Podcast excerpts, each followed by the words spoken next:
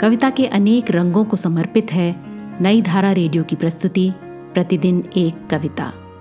कीजिए अपने हर दिन की शुरुआत एक कविता के साथ। प्रतिदिन एक कविता में आज सुनिए अनामिका की लिखी कविता अभिरूपा। सुनिए ये कविता उन्हीं की आवाज़ में। हे भंते, नहीं जानती मेरे जीवन का हासिल क्या?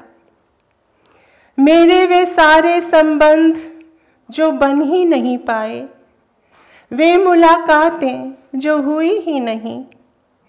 वे रास्ते जो मुझसे छूट गए, या मैंने छोड़ दिए। उड़ के दरवाजे जो खोले नहीं मैंने। शब्द जो उचारे नहीं, और प्रस्ताव जो विचारे नहीं।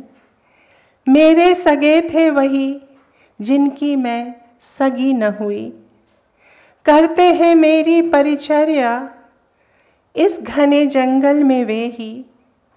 जब आधी रात को फूलती है वह कुमुदनी, मेरी हताहत शिराओं में और टूट जाती है नींद।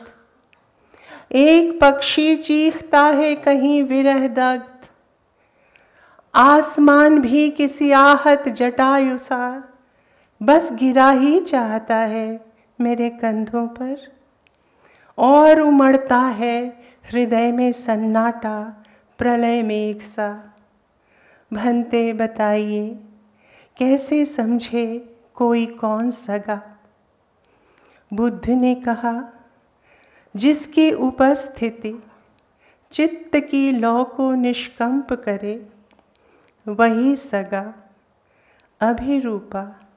सगा वही। जो तुमको मंथर गति से सीधा चलना सिखाए, बढ़ना सिखाए, जो ऐसे, जैसे कि युद्ध भूमि में हाथी बढ़ता है, बौछार तीरों की हर तरफ़ से झेलता। आज की कविता को आप पॉडकास्ट के शो नोट्स में पढ़ सकते हैं। आप जहाँ भी प्रतिदिन एक कविता सुन रहे हैं, वहाँ अपने कमेंट्स शेयर करना ना भूलें।